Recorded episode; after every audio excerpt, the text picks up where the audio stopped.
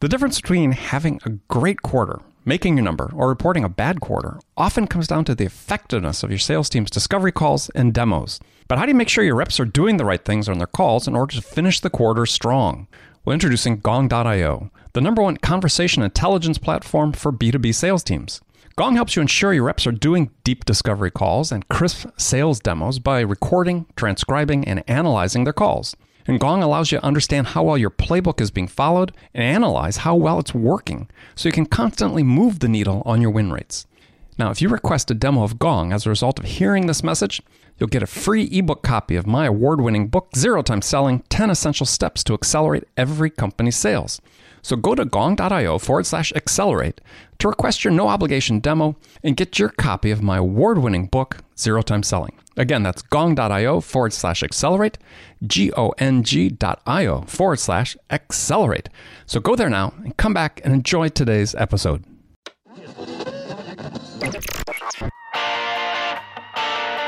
It's time to accelerate. Hey, friends, this is Andy.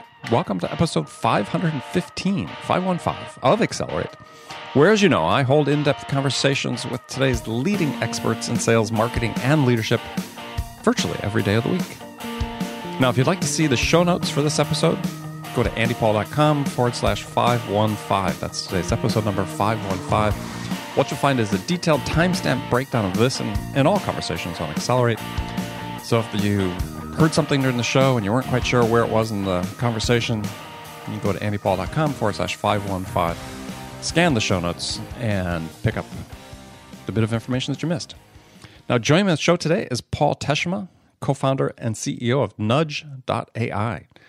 Now, according to their website, Nudge uses artificial intelligence to find insights on your accounts so you can grow stronger relationships with your buyers. Now, as regular listens, listeners to the show know, I'm really fascinated by the role that AI is beginning to play in sales and the role that AI is going to play in sales, both in the near term and the long term. So I'm looking forward to talking with Paul and getting his perspective on that, as well as dive into how Nudge is using AI to move the needle on sales productivity today. Paul Teshima, welcome to Accelerate. Thank you for having me, Andy. I'm excited to be here. Hey, my pleasure. So, first question for you, one I sort of ask all my guests is what do you think is today? What do you think is the biggest single challenge that sales reps are facing? I think the biggest challenge that they're facing is that buyers um, know way more information than they ever know before. And so a rep cannot add value just by holding information about their product or service. They've got to find other ways to add value to the customer, uh, which takes a lot of work. It does. Yeah. I mean, I remember harkening back to the days you know, pre internet when when I first started got start selling is that yeah, the prospect could basically only buy about as fast as I was willing to sell to them. Absolutely. Yeah, that days those days thankfully are long long gone because yeah, the customers certainly want to make decisions faster than that these days. So tell us a little bit about Nudge. I mean, you're and sort of do that as a preface because we're going to talk about artificial intelligence and AI and sales today. But but a good way to start is just uh, tell people a little bit about what Nudge does. Yeah, Nudge is a an AI platform that focuses on understanding the insights around relationships um, and how those relationships can help you either get into an account, uh, help move account along, or influence an account uh, as part of your buying process. All right, we're gonna. I want to jump into that a little bit more a little bit later about how it specifically does that because because I want to start more with just talking about artificial intelligence AI because yeah, it's a term that strikes fear into the heart of many people in sales. You know, they, they think, oh my gosh, I'm going to be replaced by, you know, a bot or something of that nature. So, so when you use AI and you talk about your own platform, but maybe even more broadly, what what does that mean to you? Well, you know, I think there's there's sort of two two trains that are running right now on this idea of AI and sales. I think the first, which is one that I think most people think AI is, is a bot or some sort of uh, human interaction interface that interacts with potential buyers. And um, I think that that has become the more prevalent version of it out there. And I'm not saying there isn't potential value in that down the road, but it certainly is really hard. Um, well, when this, you say human human interaction interface, meaning like a like a uh, it could be an actual uh, voice or it could be text that interacts with people and talks to them as if they're a person, but really it's a it's a machine. Okay, uh, doing it. And and you know the reason why that is is become prevalent is because people think about AI as a talking human being machine. Um, and and there isn't there's definitely value in the research and effort going into thinking about that. But one of the big challenges is that today, if you were to ask a machine, if you were to tell a machine two sentences, and let me let me say these out here. Um, the first, uh, the trophy didn't fit in the suitcase because it was too small, and the second sentence, the trophy didn't fit in the suitcase because it was too large. Mm-hmm. You as a mm-hmm. person quickly understand that in one case you're talking about the suitcase being too small, in the second case you're talking about the trophy being too large. But a machine actually has no way to understand that. Um, and so that's just a very simple example of how complex human communication really is. Sure. Never mind in a selling environment. Well, never mind, yeah, and body language, facial expressions, all these things that play into it as well. Absolutely. So the second, this, so that is one sort of train of thought around AI. I think the second, which um, certainly we are going down and others are as well, is that AI can be used to tackle problems that a human does today that they have to do um, they are re- repetitive. They take some thought, uh, but they are typically more behind the scenes. Um, and so, whether it is analyzing call scripts to figure out, you know, what a rep is doing during a call, uh, whether it is in the case of Nudge, doing lots of research on a company or a person so that you're better prepared for every interaction. Um, so, this kind of more grunt work AI, I think there's a lot of promise because um, as you know, sales reps spend way too much time doing that type of work and not enough time actually engaging in the selling and relationship building that actually is is their key skill. So, in the second iteration of or definition, let's say, of AI that you talked about, is I don't know. I was reading a, a blog post uh, on your your website actually about four ways sales leaders can use AI, and some of the examples cited seemed more like they were just sort of analytics right? I mean, taking data sets that sort of existed that and data or statistics could be derived otherwise. And it seems sort of, I don't know, to me, a little bit AI light to some degree. I mean, it, so we have this big trend with big data coming into into sales. Obviously, is is there's a distinction though between just the analytics and AI. Absolutely, I think that every, if especially if you look at stuff that is more around, around reporting more, um, it's always going to start at the base level of just doing first level analytics. Where where the AI comes into is where you apply machine learning to have a continuous improvement process around it. So by interacting with a tool, let's look at it as something as simple as I want to understand engagement across, uh, you know, how my reps are driving engagement pre-pipeline into the counts that they're supposedly going after. Um, you know, first level maybe just analytics. Here's a report of every person and their engagement profile across different sets, say call it 100 named accounts. Uh, but if you go to the second iteration where now machine learning is taking into account the outcomes of those deals, like how many went into pipe, how many closed, and you can now iterate back and say, you know, based on these profiles, these reps need to do more. These reps are actually good. You get into that continuous learning environment, which really AI can drive. Okay. Well, I'm still trying to and I don't want to spend too much time on this. Is you know sort of discern. Even the example you gave to me seemed more like analytics, right? I mean, the the stats change based on experience. Um, people always, I guess, tend to think of AI as sort of having that component about not just analyzing but also telling you what to do. Yeah, I mean, I think I think and, and, maybe I didn't go deep enough on that example, but you know, I think that AI. So let me give you an example of how we use AI, and, and we can walk through that. Sure. So, to, so, so today, um, sales professionals who have target account lists, uh, they know that it's a much more an effectiveness versus efficiency game, right? They got to be quality focused on their engagement with those accounts because they're named and they need to get them, and it takes time, mm-hmm. and there are multiple buyers. Um, so maybe they sign up for Google Alerts today well, if you sign up for Google Alerts for Cisco, you're going to get 100 alerts every day on wherever Cisco is mentioned. Okay. Uh, AI can actually read all of those things about Google and do something called topic modeling, which is an assumptive process which says, based on clusters of words and some understanding of language, out of the 100 articles in Cisco, these 10 are really mainly about Cisco. They're not Cisco just being mentioned in the news. Mm-hmm, and out mm-hmm. of those out of those 10, about Cisco. These two actually are about a signal that could be related to a buying initiative that's internal to Cisco. Maybe one is a new growth announcement, one is uh, a major change in how they're thinking about product lines. And so at AI, it's not as simple as just reading any article and saying, hey, of course, it's going to explicitly say that. They have to do this thing called topic modeling, which is a little more fuzzy in terms of how it inter- interprets the words and language within an given article. Um, and that's an example where, as we get, as you get to get feedback from how users interact with that piece of content and whether it's successful in generating um, an actual engagement with an outreach, uh, the system can get smarter about building that topic model again and again to be better and better at understanding those buying events. Well, does it then overlay the topic model over your contacts and your accounts so that you know you create more context for them?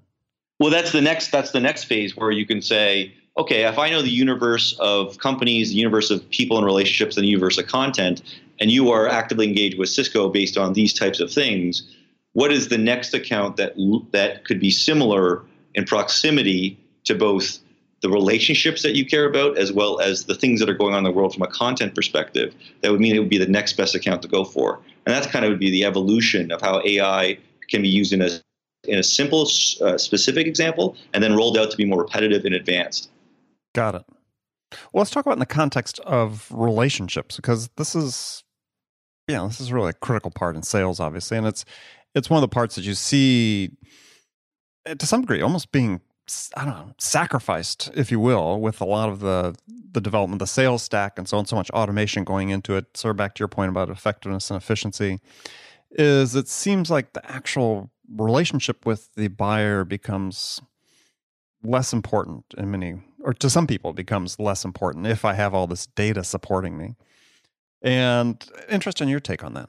I kind of think it it, it, it becomes more important because as a as a salesperson, so if you actually free up some of this research time, and you get more effective because you're being told uh, about a series of things that are happening that make these top these five companies the right ones to go for today, you can spend more time on the relationship building and building a competitive advantage as our salesperson because you're getting more time to spend on building the relationship. And as you know, people buy from people that they trust and like, right? Mm-hmm. And so I actually see it as a swing slightly the other way. I mean, there is a whole movement on sales automation that is creating, you know, a lot of obviously outbound ball, volume focused on efficiency. But I see good use of AI as swinging the pendulum the other way and saying, as a salesperson, you can actually spend time more on doing what you love and what's important, which is building that trusted relationship. Uh, because because AI is doing the grunt work you need to get to the playing field to build that relationship.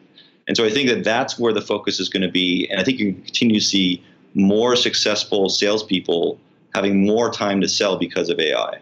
Interesting. Yeah, I mean, I certainly, and one of the things that you read a lot about AI is that, and we talked about this sort of earlier. You mentioned it, sort of, you know, listening to calls and modeling certain behavior types, and and is one of the promises you oftentimes hear is people saying, "Well, look, this is this is a technology that's finally going to be able to." Uh, quantify what makes A players A players and uh, make it easier for the B and C players to model those types of behaviors. I mean, do you see that being the case? I mean, I I I have, I have some opinions about that, which we can get into as we talk. But but I, I see that cited more frequently as one of the real hey, this is where AI is really going to help. I, I, think the the more um, the role is is process oriented. So if you think of like an SDR, right, um, uh, where they're more fenced in in terms of the things that they can and cannot do, especially ones that only generate meetings and not necessarily qualify, mm-hmm. you know, leads. I see AI certainly helping B players become more A players. Um, I see uh, AI getting deeper into closer to the customer in terms of how far it goes down that path of actually engaging, um, because the fence posts are more defined, and so therefore there there are rules that can be put in that the AI, can follow and how it helps. I think as you go into um, inside sales, and especially field sales, um, it is going to get down to again to um, so if the rep has time, if they're trained well, if they have skills, if there's a continuous coaching model on top of it, I don't think without that is AI going to get you all the way from turning B players to A players. I just think you can't. The, the, machines can't aren't smart enough to do that part. Yeah, well, I think that that also it sort of overlooks the fact that you know, if you look at A players, you know, part of part of what makes them top performers is something that's really unquantifiable in many cases. Right? It is that personal interaction. It is what happens at that moment when they're talking to the buyer that even if you can capture the words, you can't necessarily capture the nuance and the connection. Absolutely, and as you know, um, every salesperson has a different style, which allows them to be authentic in their style in different ways. Um, and some some techniques work for some salespeople because of the way they are and the way they interact, and some some don't. And so I think that again, uh, assuming that a machine could understand that context of interaction at this point in time is, is, is a challenge. But but freeing up salespeople to get more training, more engagements, more time to do that is is certainly something it can do. Yeah, I mean, this you raise an interesting topic, and is that it seems that the one of the goals, and you, I've certainly this has been a goal for a long time. Maybe it's used uh, channels, extensive use of channels to sell. Is you know they've always tried to say, well, what can we do to have that buyer experience be the same, you know, from transaction to transaction to transaction, or from rep to rep to rep, or dealer to dealer to dealer, and so on. And it seems like a lot of the effort being put into, and again, I think AI to some degree, and and other parts of sales automation is to try to make reps be more conforming, not less. Right. I mean, one of my concerns, as I see too often, is that we're sort of squelching the individuality of people that, if they're given a little more freedom, could actually mature, perhaps develop their own authentic style, and actually make that migration from, let's say, a B to an A player. But as it is, it's really hard because they're being told you have to do this, this, this, and this. You know, be just like this person, and they're not that person. Yeah, I, I, it's it is interesting. So there's a couple of, I mean, and maybe this is just in B2B tech where this wave is happening, but you know, as deal sizes get on average smaller, right? Because um, competition is picking up and everyone's entering. You know, every every market has 500 players. Um, and you're and all, those, all doing subscription sales and so on. Yeah, right. That's right. The transaction size is smaller, so there's less on relationship. Uh, you end up falling more on process to drive um, drive value and make sure that you're actually closing business. Um, I, I, do think, though, that for every one of those startups that need to grow up and get and get into that next level of scale, as I, as we're seeing it in some of the, the larger startups, they have to get back to the fundamentals of well, how do you get a buyer to commit a half a million dollars in revenue in, in bookings? Um, there's it has to be a very fluid and value driven and customized process for that buyer, right? You can't you can't just put an SDR uh, with a 12 step automated campaign and outcomes of you know 60 70 thousand dollar deal. And so I think that um, we are seeing that move down to the lower end of the market. But as we see that next wave of startups who do get through and start to scale to 20, 30, 40, 50, 100 million in revenue, they're going to have to get back to those sales fundamentals that allows them to really engage at the mid-market enterprise and get those larger deals and larger value points with a buyer. Well, I agree 100%. And so it's sort of interesting is are you seeing a change in especially let's say in you know, the tech B2B world where companies are sort of it always used to be the model was hey let's start with the small enterprises you know the small mid-sized businesses we'll scale up to enterprise but it sounds like now we're seeing more companies i certainly see this that are saying well maybe we'll start with enterprise I, I, I think we are seeing. So one thing about SaaS that's allowed you to do is you could go global much faster than ever before. I mean, uh, my sure. previous my previous startup Eloqua, we were uh, probably at the 50 first company that we signed, we, it was a global deal. And, and we never would have seen that in licensed software because it was very challenging to do that and scale. Right. Um, so I think you are seeing that. I, I think that what's also happened is, uh, and to be fair, I think there is a second and third generation of entrepreneur out there who've done the small grow to, to, large and realize how challenging that is, and is ta- getting more capital and tackling a bigger problem that they can take directly to the enterprise. Um, and enterprises today are more apt to be to try new things as they are being forced to innovate and be competitive. So I think you're seeing two things or two or three things happening at once that's allowing startups to go after the enterprise out of the gate earlier. Yeah, I mean one is right. Large enterprise are don't view the startups as risky as they might have 15 20 years ago. I mean I think that that trend certainly in in this century has been one that's been amplified and magnified as as time's gone by. Absolutely. And and another interesting trend I think that's happening in this is that um, and I've noticed is so as you get these startups going into uh, enterprise quicker, where they rely much more on, on a relationship and value driven sales process, you also at the same time have these what I'd call tenure eight to eight to ten year inside salespeople who are graduating to the field. It's almost like a cohort who've been around long and only grown up with sort of a digital interaction paradigm. And so it'll be interesting to see how they impact a field sales culture and organization uh, where you haven't had that sort of grown up through inside sales version of a sales, field salesperson before. Mm-hmm. Well, what do you think is going to happen?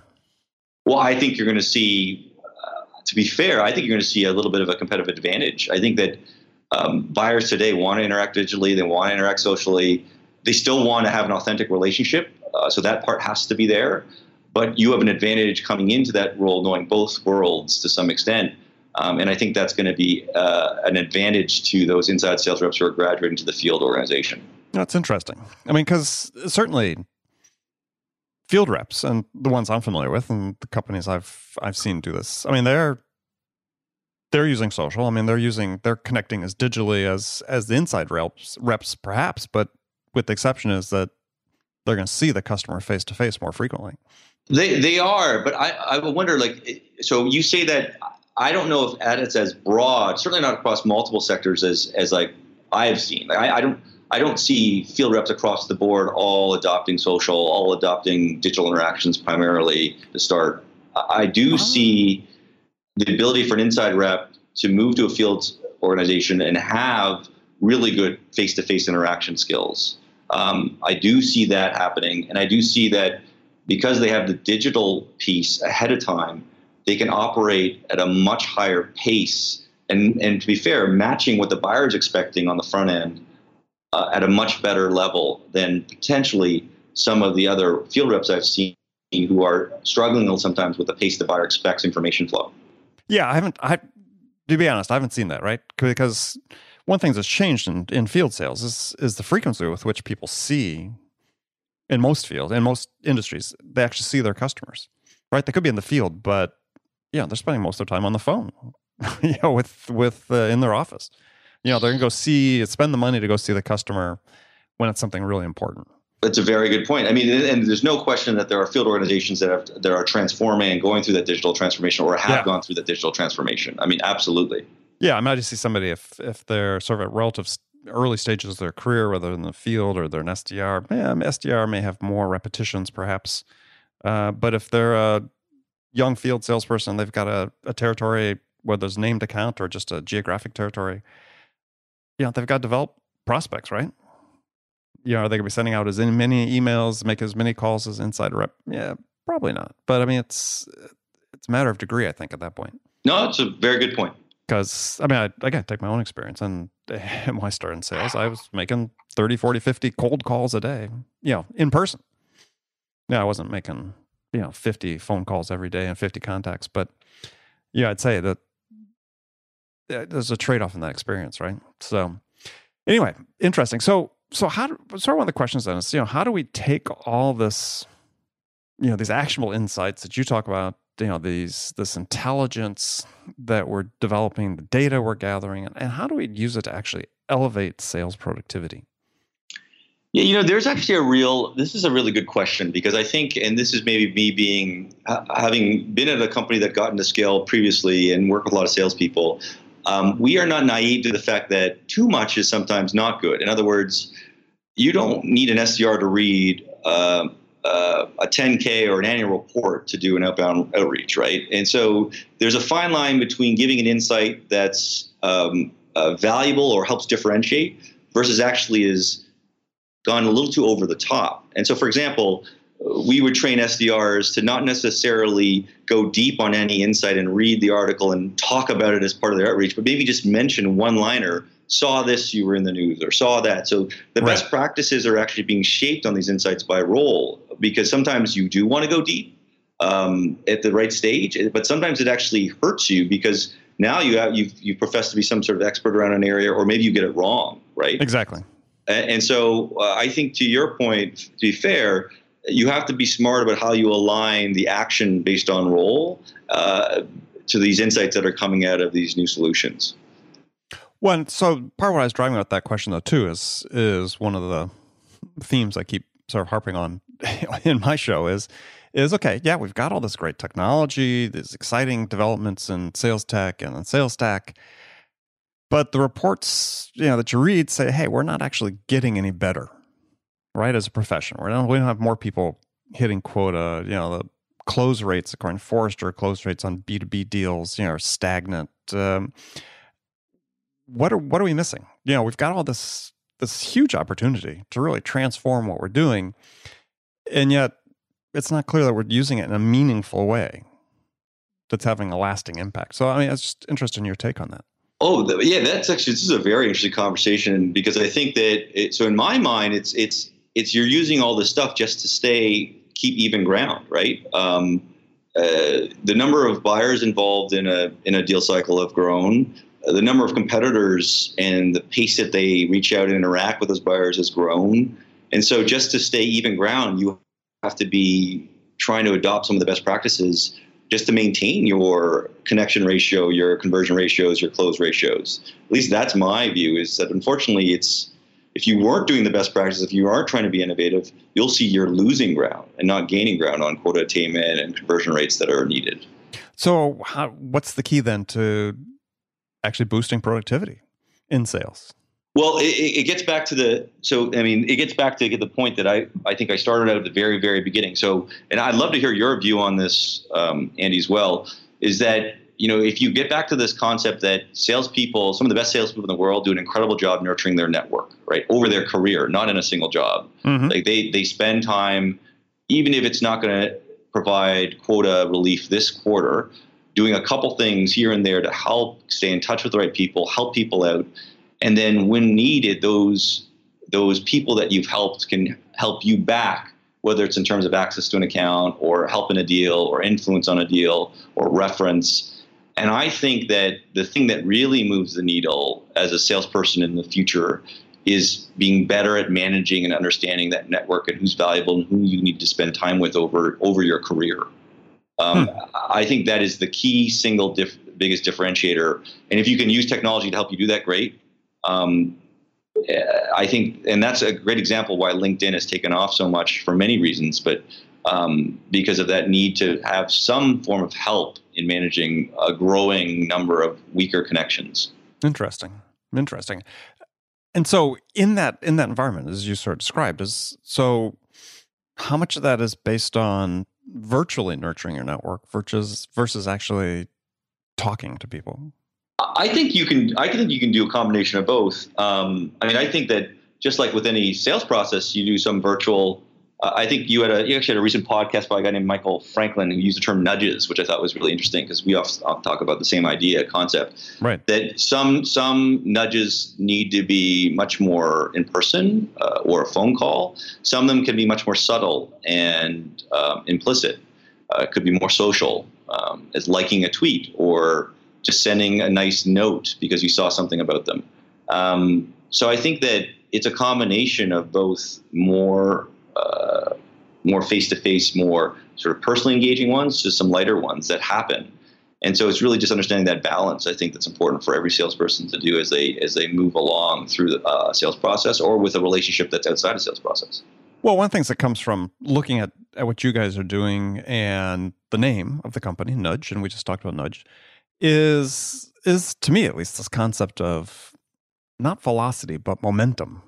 You know, we talk we talk about velocity through our pipeline, but to me, it's it's never, or I'll say rarely, sort of a, a straight line as you sort of assume with velocity, right? Mm-hmm. Is that it's with more peaks and valleys with you know aspects of momentum, and to me, yeah, I mean, sales is about how do you how do you establish and maintain or restart momentum and you know, I think this idea of a nudge really plays into that, right? Is because some are going to be more subtle, some are going to be more overt, and it's a combination of those that really get you from the start to the finish. absolutely, and and making sure that um, through the low parts of momentum, which is the hardest to stay in touch, right? Uh, you you do stay top of mind with those nudges uh, because because you want to be the first person, and whether momentum can be driven obviously by the, the rep can add to momentum, but certainly there's an there's an internal business driver as well often that oh, sure. re- restarts momentum, right? And so being top of mind through the low periods. Uh, so that when momentum picks up again, you are the first call, the first outreach back to take the reins and push it forward. I think is hugely important and hard to remember to do. And this is again where technology can help, whether it's AI or not AI. But um, certainly AI being smarter about it. Um, you know, which things do you, which prospects do you nudge today, uh, not knowing where they're going to result in deals tomorrow, and and so that's where again AI can help. I agree. I agree, and I think that's it is one of the yeah poster child case use cases of technology is this idea of momentum, being in touch, being front of mind with the customer. That if technology can help you do that, then to me that's what that's what sets people apart, right? I mean, if you're dealing anything with any sort of complexity, maybe if it's purely transactional, momentum may not be quite as critical. But if you have any deal size, any complexity, if the duration of the sales cycle is is you know beyond 90 days, you start getting into six months or so on. Yeah, momentum comes into it big time, and where most sellers fail is not staying in touch the right way during I, those during those those sort of fallow periods. And those that yeah. can master that are the ones, in my experience, that always come out on top. Yeah, it's it's the it's the terrible uh, just touching base email uh, that you send because that's all you know to send. Right. Uh, versus choosing the five where something happened and being mean, slightly meaningful, like lightly meaningful in an outreach, whether it's their company just won an award or they just had a great quarter or they just launched a new product and it's doing well or yeah, it's all those little things that make the difference in those nudges. Absolutely. Well, good. Well, Paul, we could talk forever, but unfortunately, we're at the end of the show. So, uh, thanks for joining me. Tell folks how they can find out more about Nudge and connect with you. Absolutely. So you can find out more about Nudge at nudge.ai. That's N-U-D-G-E dot AI. And we do have a free freemium Chrome extension you can use that has no cost to play around and see what your network looks like. And you can find me on Twitter at Paul Teshima, at Paul Teshima. That's T E S H I M A. Excellent. Well, again, Paul, thanks very much. And friends, thank you for spending this time with me today. Make sure you come back again tomorrow. Another great episode of Accelerate for you. Until then, if you can, take a moment. If you haven't done so already, subscribe to this podcast. You can do that right on the app you're using to listen to it. Leave a review for Accelerate. We really want to hear what you have to say that we can do to help you. So thanks again for joining me. Until next time, this is Andy Paul. Good selling, everyone.